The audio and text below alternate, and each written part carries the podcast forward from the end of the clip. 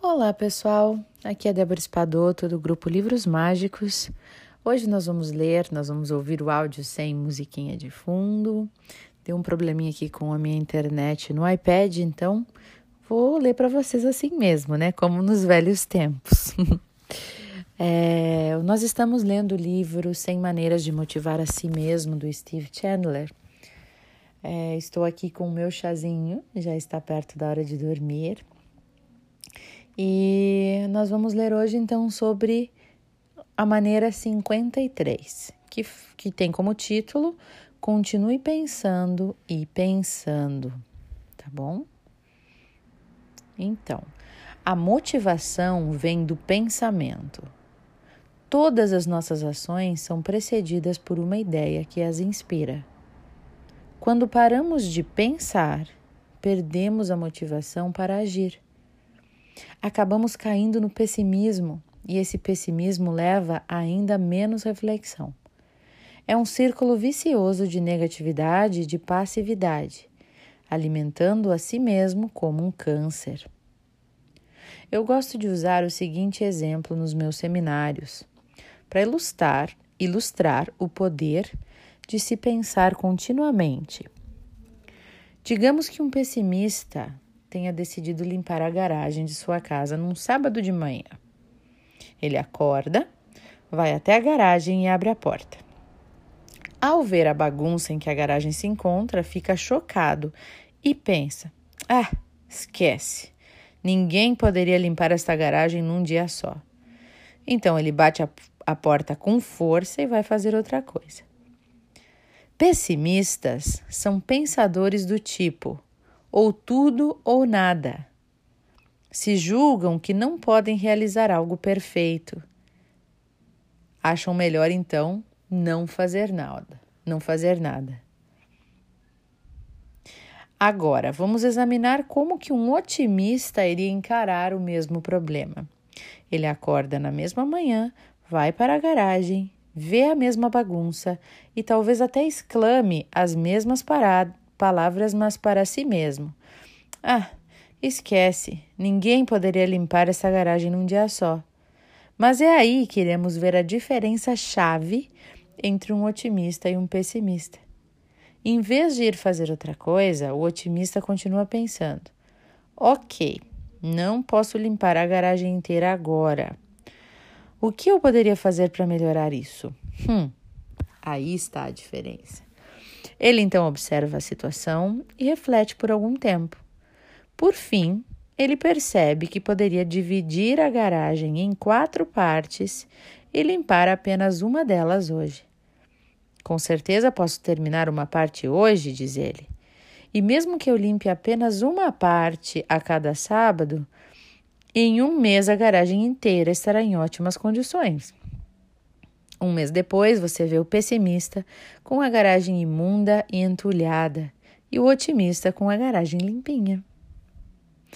Os pessimistas gostam de deixar os problemas de lado.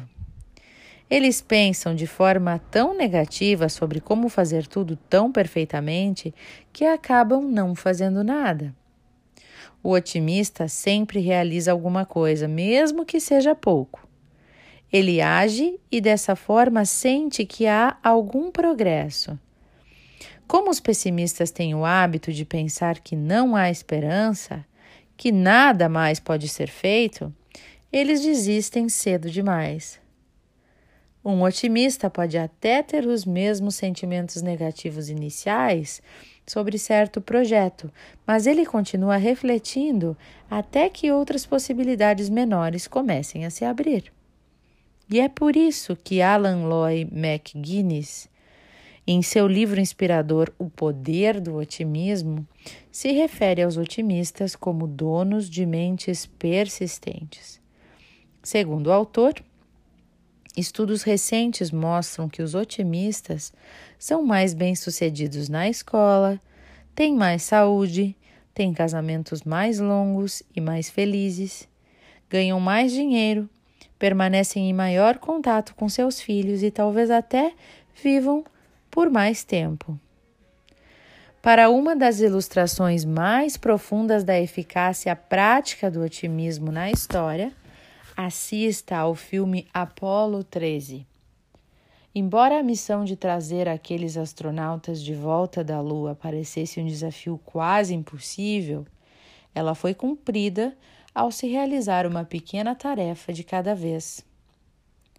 As pessoas no centro de controle em Houston que salvaram as vidas dos astronautas conseguiram isso porque, mesmo em face de falhas tecnológicas insuperáveis nos equipamentos, elas continuaram pensando e jamais desistiram.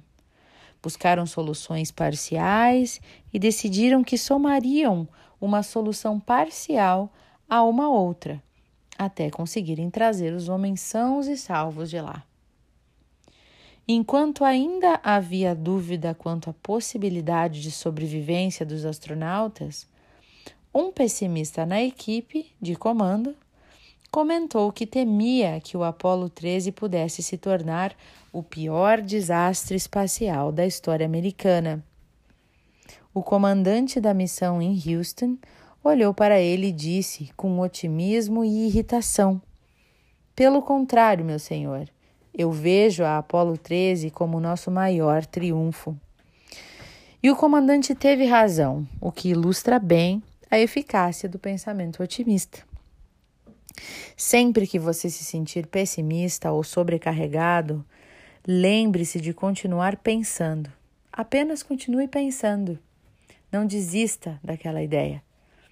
Quanto mais você, mais você refletir sobre uma situação, mais verá as pequenas oportunidades para poder agir.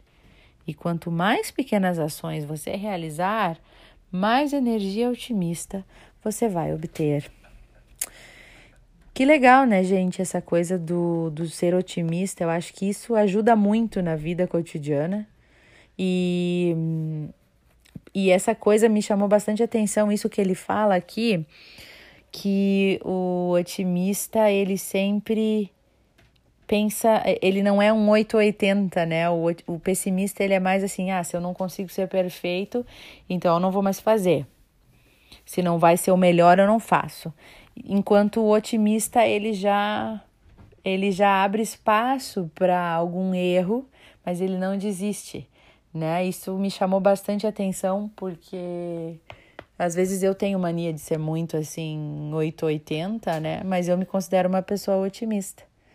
Então, então acho que isso é interessante da gente pensar, né? O quanto que ser otimista nos deixa a vida mais leve, né? Nos deixa a vida, nos facilita a nossa vida.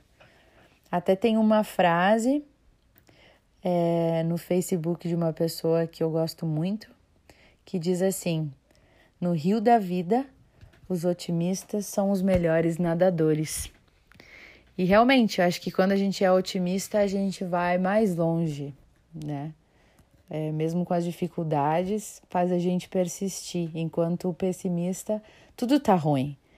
Pô, como é ruim estar tá perto de uma pessoa pessimista, né? Tudo é ruim nada serve e, e, é muita desistência. Eu nunca tinha me dado conta, até ler esse texto aqui, de que os pessimistas eles são pessoas que desistem com muito mais facilidade, né? Que eles são muito perfeccionistas.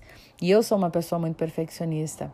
Então, e ao mesmo tempo eu me considerava otimista. Então, daqui a pouco eu até sou um pouco pessimista sem me dar conta. Então, foi bom para mim ler esse texto para refletir sobre isso, né? O quanto que eu deixo de fazer ou de, de agir em função de pensar que não vai ser perfeito, né? É, é isso. Acho que já é uma ótima reflexão para o nosso dia de hoje. É, eu desejo a vocês uma ótima reflexão a partir disso e que vocês possam levar a vida ou o dia de hoje com mais otimismo, né? Sem tanta reclamação, sem achar tudo ruim, sem desistir das coisas. Achar uma nova solução e, como diz o autor, continuar pensando.